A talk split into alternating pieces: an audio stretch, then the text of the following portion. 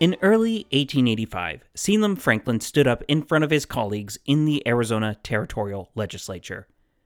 It had been a tumultuous session so far, and not always in good ways. Now, before the body's deliberation, was a bill that was on the verge of being defeated. Franklin, a resident of Tucson who was serving as a member of the House of Representatives from Pima County, took the opportunity to blast both his colleagues and the whole session in general. After repeating some rather unflattering nicknames that they had garnered so far, he went on to say, quote, We have deserved these names and we know it. End quote. But he went on to say, quote, Here is an opportunity to wash away our sins. Let us establish an institution of learning, where for all time to come the youth of the land may learn to become better citizens than we are, and all our shortcomings will be forgotten in a misty past and we will be remembered for this one great achievement. End quote. This speech was met by applause by those in the gallery, which may have been stacked specifically for this occasion, and surprisingly by the measure in question being passed by the House without a single dissenting vote. I'd like to think that the House members, who just voted to form what we know today as the University of Arizona, were stung a little bit in their collective consciences. Because Franklin was right. They did have a fair number of sins that called for a good washing. This session, marked with strife, discord, and more than its fair share of graft, was about to go down in history as one of the most notorious the territory ever saw. And that is today's story. I'm your host, David Rookhausen, and you are listening to AZ the history of Arizona.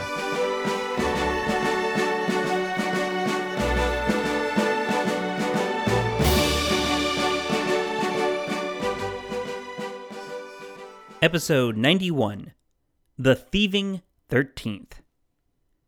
Welcome back, everyone. This is the first time in a while that I don't have a large narrative to continue, which I have to say actually feels a little weird. But to fill that void, I do need to start today with a small correction. Last episode, while wrapping up the fate of those involved in the drama surrounding the gunfight at the OK Corral, I mentioned that cowboy leader Johnny Ringo was found dead under mysterious circumstances in July 1882. Alert listener Bob M reached out to me to say that while I said Ringo was found on the east side of the Chiricahua Mountains, he in fact was found on the west side of that range. I went back and double checked, and yeah, yep, he's right. Chalk that one up to simple user error on my part, which resulted in confusing directions. But thanks for keeping me honest, Bob, and thanks for listening. With the gunfight at the OK Corral now slowly disappearing in the rearview mirror, I want to turn our attention to something of a palate cleanser before we begin our next main course. And that necessitates talking about a bit player in the Earp story who I sort of snuck in at the end there. Because, as I said last episode, Wyatt's vendetta ride wasn't causing headaches for John C. Fremont, it was causing headaches for Frederick A. Tritle. But before we can get to Tritle, we need to talk a bit more about the last days of Fremont's administration and the horse race to replace him, because, of course, Fremont's not there for the last days of his own administration. For this, you'll need to think back a good 15 episodes to episode 76 which is when we discussed the fact that Fremont just was never around. When it became apparent that he wouldn't be in office too much longer, the territorial secretary, John J. Gosper, started to subtly maneuver himself into position to take the top seat. After all, he was basically acting as governor whenever Fremont was on his frequent trips back east, so why shouldn't he get the gig? As part of his push, he leaked a few letters to the press showing that no one from outside the state could get a hold of the governor. And I mentioned this during the run up to the gunfight at the OK Corral, but he would also play up the animosity between Virgil Earp and Johnny Behan as proof that the territory needed a stronger hand on the tiller to keep the peace in Cochise County. That stronger hand being, of course, his own. But then he just said to heck with subtlety and wrote to both President Garfield and later President Chester A. Arthur asking for the job directly, touting his service in the Civil War, which left him with a wooden leg, and the fact that, by his calculation, he'd been acting as governor three fourths of the time anyway. Gosper claimed to have the support of most of the major newspapers in the territory, which was something of a white lie, and that the only one really opposing him was the Arizona Miner, which was certainly true. Now, the editor of the Miner had a bitter feud with Gosper, who owned the Phoenix Herald and had awarded that paper with lucrative government printing contracts. The editor of the Miner, one Charles W. Beach, viciously took up his pen against Gosper's maneuvering, calling out these contracts as straight up bribery, then going on to say, quote, Mr. Gosper has not the least qualifications for the place. He is unlettered and can't write 10 words grammatically. Worse, he cannot spell, punctuate, or present a document of a public nature in an enlightened or correct manner. However, it is useless to discuss this matter so far as Gosper is concerned, for he will never see the parchment making him governor of this territory. Now, my source for that quote, historian Jay Wagoner, then goes on to a long tangent about Beach, which is a rabbit hole that is much too fun not to fall down myself because Beach, who had been living in Arizona since 1864, might be part of the single most memorable courtroom drama during the whole territorial period. So the story goes that on December 3, 1883, Beach was in court because his mother in law was involved in a civil suit with a hot tempered man named Patrick McAteer, involving the water rights to a creek that was adjacent to both their properties. At one point, his mother in law's attorney called McAteer's attorney a liar, to which the offended lawyer hurled an inkwell back before attacking his courtroom rival. Then his client, McAteer, who was not the most stable individual, drew a large buck knife and started swinging it around willy nilly. He badly sliced the arm of a 70 year old man and then stabbed Beach in the neck, barely missing the jugular. McAteer also cornered a man known as Bucky O'Neill, who I really need to cover at some point, and probably would have killed him if Beach hadn't drawn his gun and shot McAteer in the back. So, yeah, this is not exactly something you would see on an episode of Law and Order. McAteer would die roughly a month later from this gunshot, while the 70 year old man he sliced with his knife had to have his arm amputated. As for Beach, he actually wouldn't live that much longer himself. He was killed in 1889 by a man who thought he had stolen his wife. Like I said, it was such an entertaining story, I couldn't pass it up.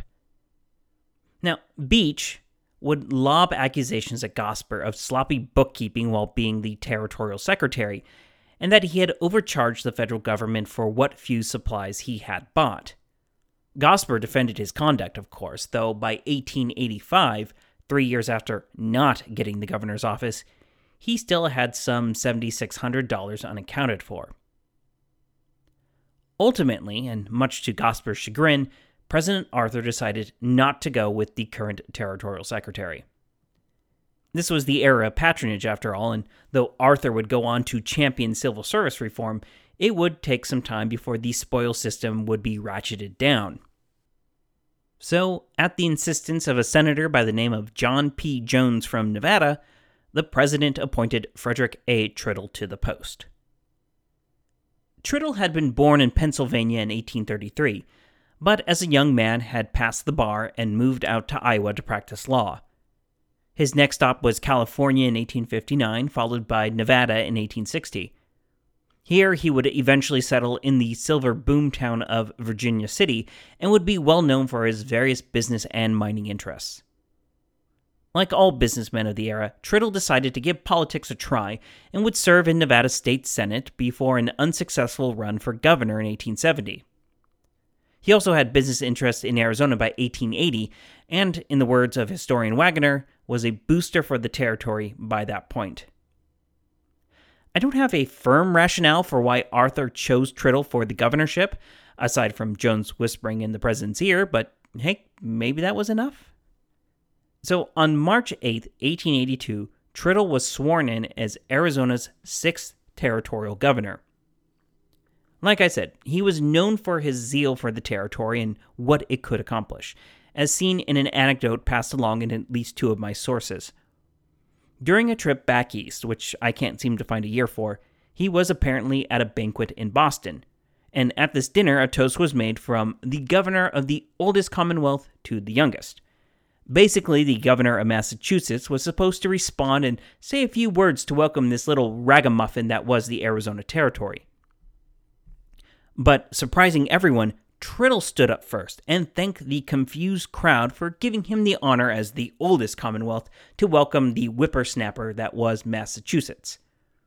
He then went on to give a little history lesson of Arizona's Amerindian, Spanish, and Mexican past, saying, in Wagoner's words, quote, Arizona had a civilization and a degree of government long before the first Indians roamed through the forests of New England. End quote. Okay, so that's not exactly true, but still, Tritle did have something of a point. At the moment, however, Arizona seemed to be lacking any degree of government. Tritle became governor in March 1882, and for everyone who stayed awake and paid attention, what was happening? Yep, that's right. Wyatt Earp was riding through southern Arizona chasing after anyone who he thought had had a hand in the death and maiming of his brothers. Chaos seemed to be everywhere, and President Arthur would even threaten to impose martial law on the territory. For Tritle, the answer was simple. If the Texas Rangers had kicked those darn cowboys out of their state, then Arizona should raise a company and do the same the territory didn't have enough money to fund a full militia, and even if the military could be used, it moved entirely too slow. So the governor would ask the federal government for $150,000 to arm a company of these rangers. Now, this is an idea we've discussed before, but it never really seems to get off the ground. Though a posse of Tucson volunteers would be formed in May 1882 to track down some renegade Apache. However, this group decided to follow the Apache into Mexico toward the state of Chihuahua and wound up being captured by General Bernardo Reyes in Sonora. For the record, I don't know if this is the same General Bernardo Reyes who would play so prominent a role in the Mexican Revolution, but it would be fascinating if it was. Anyway, Reyes would disarm these volunteers and send them packing back to Arizona, which became a source of embarrassment for Tritle. And while we're talking about Apache policy, I should mention here that Tritle was not a fan of the reservation system as it currently existed. In his mind, the reservation was nothing more than a type of West Point where Apaches were learning how to fight and then would leave it to maraud around the territory. His solution was typical for the period disarm them and have a strong military presence all around, or remove them from the territory entirely. Not the most enlightened policy, but he's not going to stick around long enough to see how it turns out anyway. As I said a couple times now, Tritle was a booster for Arizona. In a message to the 12th legislature, he actively encouraged the development of the territory's resources, uh, especially mining, but also timber as well as artesian wells. He encouraged more settlements in Arizona, which naturally included a call for more railroad connections to bring all these people in. And in an idea that is fully embraced today, he recommended stocking lakes, ponds, and rivers with fish. Because, you know, why not? Tritle would travel east to New Orleans for the World's Industrial and Cotton Centennial Expo in 1884, where he took advantage of the opportunity to show off everything the territory had to offer. And he brought with him some 50,000 mineral samples, including a piece of ore from the Bisbee area that was roughly 7,300 pounds and contained 33% pure copper. Also, just as an aside, the active persecution of polygamous Mormons in Arizona that we discussed back in episode 82 occurred under Tritle's administration. But when Tritle was in the territory, he was paying attention to the state legislature. The second session to convene while he was in office certainly was a doozy. Early state historian James H. McClintock describes the first legislature that Tritle presided over, the 12th, as, if you'll pardon the modern term, a snooze fest, with only the repeal of a bullion tax rousing it out of dullness. The 13th, however, would soon go down in notoriety. It was supposed to get going on January 12, 1885, but the House wouldn't meet until January 19th and the Council until January 21st.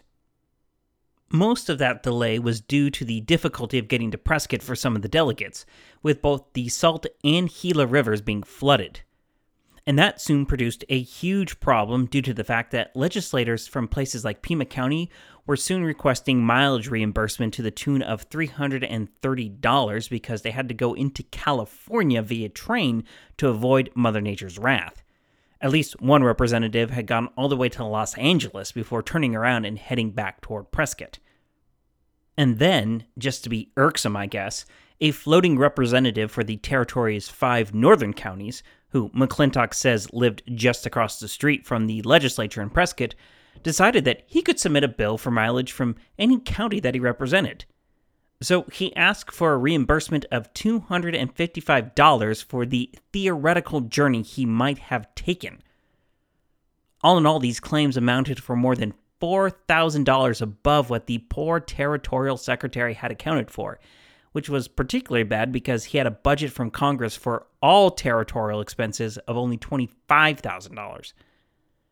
The secretary also made another controversial choice in only paying out the legislature's $4 per diem for the days they were actually in session, meaning that they were all out a week's worth of money. They seem to have struck back savagely, however, because at the end of the session, the secretary confessed that these men somehow used a lot more stationery and other items for their business than he had ever counted on. McClintock writes that no other legislative session was so good to Prescott as they gave upwards $80,000 in printing contracts to the town. And for all this and much, much more, the lavishly spending legislature soon acquired the nickname the Thieving 13th. But they did do some solids for Arizona, along with more political shenanigans, of course. For context, from the get go, Arizona's economy was mainly reliant on the Army and its contracts. But by 1885, the Apache Wars were wrapping up, which meant that new economic pillars had to be established so some horse trading was started over the prestigious institutions of the day an insane asylum, a normal school or teacher's college, and a state university. In Wagoner's colorful language, when the shouting was over and the smoke filled rooms were aired out, the institutions listed above had been distributed as follows. Yuma kept the territorial prison, Phoenix got the insane asylum, Tempe the normal school, and Tucson was given the state university. Now, I will add that the insane asylum was a questionable choice, as the argument was made that the money being spent on the institution was more than the previous solution, shipping the mentally ill individuals to the asylum in Stockton, California. And though the appropriation for the normal school was a mere fraction of what Phoenix got for the insane asylum, the town and its founder, Charles Hayden, were actually quite pleased with the choice. Hayden would remark to his representative in the legislature that, quote, Stockton, California was known to most people only as a place where insane people were confined. End quote. Unsaid in that was a portion that Phoenix could run the risk of that reputation if it wanted, but Tempe had some higher things in mind. Now, the land for the normal school was donated by George and Martha Wilson, which is why today there is a George W. Wilson Hall on the grounds of Arizona State University. So, shout out to Hayden, the Wilsons, and the school that would eventually go on to become my alma mater, ASU. Now, because we don't have enough hot potatoes already, the subject of the location of the territorial capital came up yet again. Before the session even started, Tucson knew that there was a chance that the right persuasion, known to you and I as cash bribes, could nab them the capital once again.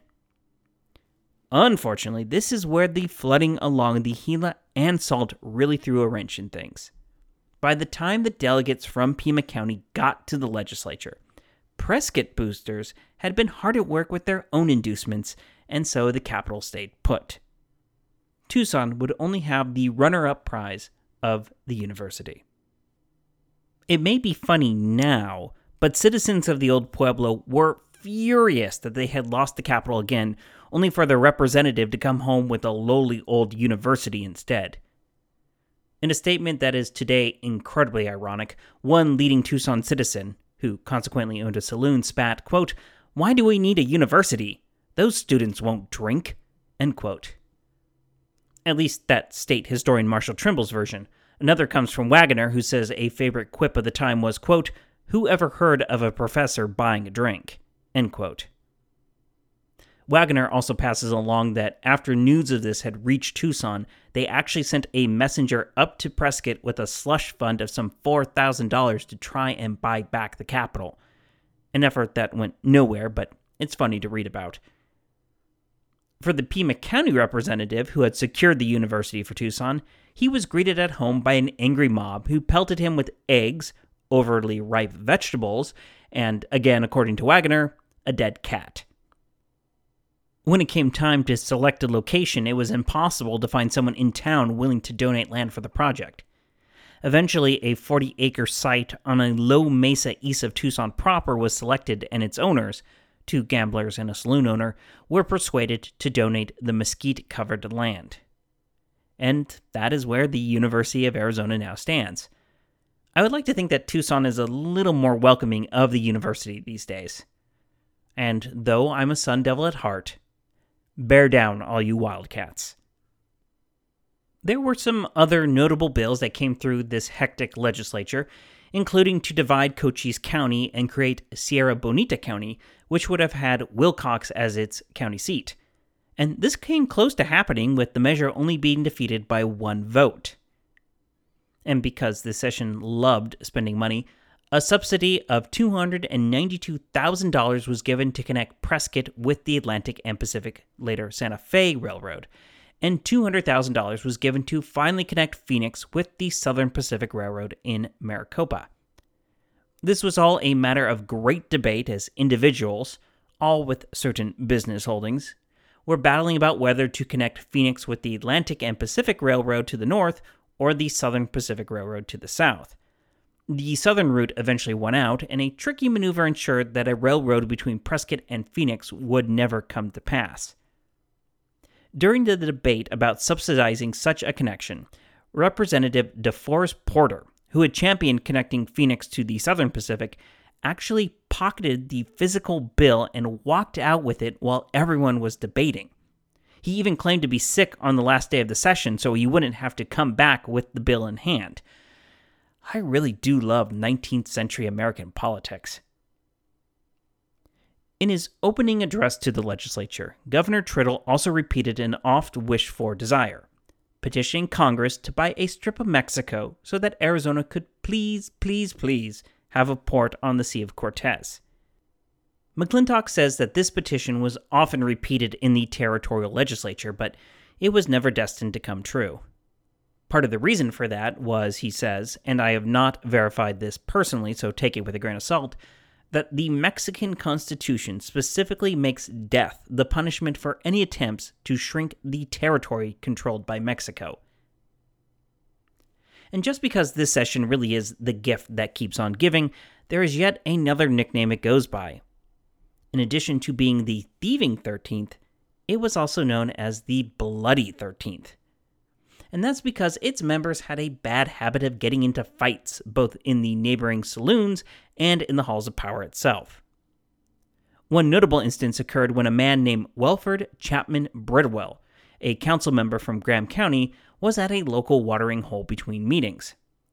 Bridwell, who had the 10th state legislature change his name from Clay Beauford, was known not to carry grudges, but was always up to defend his honor. It so happened that on this particular day, a Frenchman who was a lobbyist for the Arizona Copper Company in Clifton made some flippant remarks about Bridwell's name change. In a flash, Bridwell got up, and the lobbyist found himself on the ground with broken glasses and a broken nose. So, the only natural response was for the Frenchman to challenge him to a duel, right? Then came the arguing about using pistols or swords. Eventually, friends intervened, and some full glasses of alcohol managed to calm everyone down before an actual duel took place. In another instance that I wish I wish I had details for, Marshall Trimble remarks that a duel during this session was resolved using a monkey wrench and a bullwhip. But while the Bloody 13th has a certain macabre ring to it, it's more common to see this session of the state legislature described as the Thieving 13th. And it's not a reputation that would die when the session ended either. In fact, after the session had done its business, a grand jury in Tucson would be organized to look into the matter. They would tell the judge of the First Judicial District of Arizona that the Thieving 13th had exceeded the legal limit for the operating expense of one legislative session, which was $4,000, by somewhere in the neighborhood of $46,700. A lot of talk of conspiracy, personal enrichment, and graft were tossed around, including that one person had been paid $500 for three days' worth of reporting work. In December 1885, another grand jury would convene in Prescott where they had similar findings after interviewing 21 witnesses, and it was determined that waste was everywhere. The Thieving 13th had paid $19,967 for printing services, which was well above what a private business would shell out for the same work. The legislature also spent some $3,076 on mailing newspapers, which was also deemed just a straight up waste. And that doesn't get into the sheer number of clerks, pages, and janitors employed by the legislature, which was well above what it actually needed. This was combined with the fact that many of these so called clerks reported that they had done little to no work, and some hadn't even bothered to show up at all except to collect the paycheck.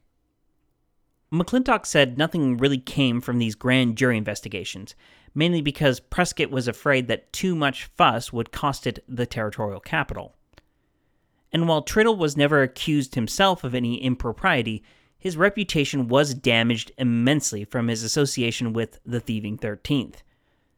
In August 1885, a district attorney in Prescott reported that Tritle, in the space of only a year and after only three years in office, had become one of the most unpopular governors ever. Just for flavor, he added that the governor constantly was under the influence of whiskey to boot. A petition was actually taken up by Arizona citizens accusing the governor of all sorts of improprieties having to do with abuse of his office. And though he was gone from office quickly enough, it actually had nothing to do with all these shenanigans at all. Instead, Tritle resigned his office on October 7, 1885, for a matter of pure politics. Because President Grover Cleveland, a Democrat, had just been elected, so Tritle, a Republican, stepped aside to allow him to appoint someone from his own party without having to go through the embarrassment of being replaced. We'll get into his replacement in a future episode, but I want to mention some of the other people who vied for the job. There was a serious contender in the form of John G. Campbell, who owned a lot of property in northern Arizona and had been in the territory for 22 years. Among his credentials were that he was a staunch Democrat a former member of the Yavapai Board of Supervisors and the Territorial House of Representatives, along with being a former territorial secretary and delegate to Congress. And there were other notable Democratic candidates as well Charles Hayden and Granville Oury, a name that I haven't been able to throw out in a few episodes. But history is a lot more fun when we dive into these strange and bizarre candidates, so allow me to snicker a bit over the following examples. One petition came from 39 citizens of Vandalia, Illinois, who suggested a man named R.G. Moss. However, attached to this petition was a note reading, quote, Mr. Moss is an old gentleman who has conceived an insane desire to be appointed governor of Arizona. We are afraid that his mind is seriously affected. Please acknowledge receipt of this petition and say to him that there are so many applications ahead of his that he should not be disappointed if he is not appointed he could not fill the office. Another came in the form of an application from a New York man named E. H. Coleman, which started this way quote, You may recall the writer as the first man who had the honor of shaking your hand at your reception at 2 p.m. today, and who mentioned briefly that he was a manufacturer of goods that come in direct competition with European goods, but that his faith in the administration and the Democratic Party was sound and had given him no uneasiness. You replied, We will take care of you, sir. Apparently, those are the only qualifications you need back then to run a U.S. territory. As for Tritle, he has a distinct honor. Though he was the sixth governor of the territory, he was actually the first to actually stay in Arizona following his stint in office. Like many before and after him, he'd become deeply involved in railroads and mining, especially the United Verde mine in Jerome, which is something he had become involved with while governor. Unfortunately, the mine never really paid that well for him, and by the mid 1890s, he returned to politics, serving as the recorder for Yavapai County for three years, and then as a census supervisor in 1900. Tritle would die in Phoenix in 1906. And I'm going to leave things here for this week, as this politics heavy episode was meant to be a palate cleanser between the saga of the OK Corral and for our next saga, which we will start next week. Because since we are now in the mid 1880s, we have to turn to the other major concern of the territory at the time namely the wrapping up of the Apache Wars and the capture of one of the most infamous Amerindians in not only Arizona, but U.S. history. So join me next week as we catch up with none other than Geronimo and watch his on and off again conflict with the White Eyes, which will eventually see him die famous, but in exile. I'm your host, David Rookhausen, and you've been listening to AZ, the history of Arizona. Goodbye.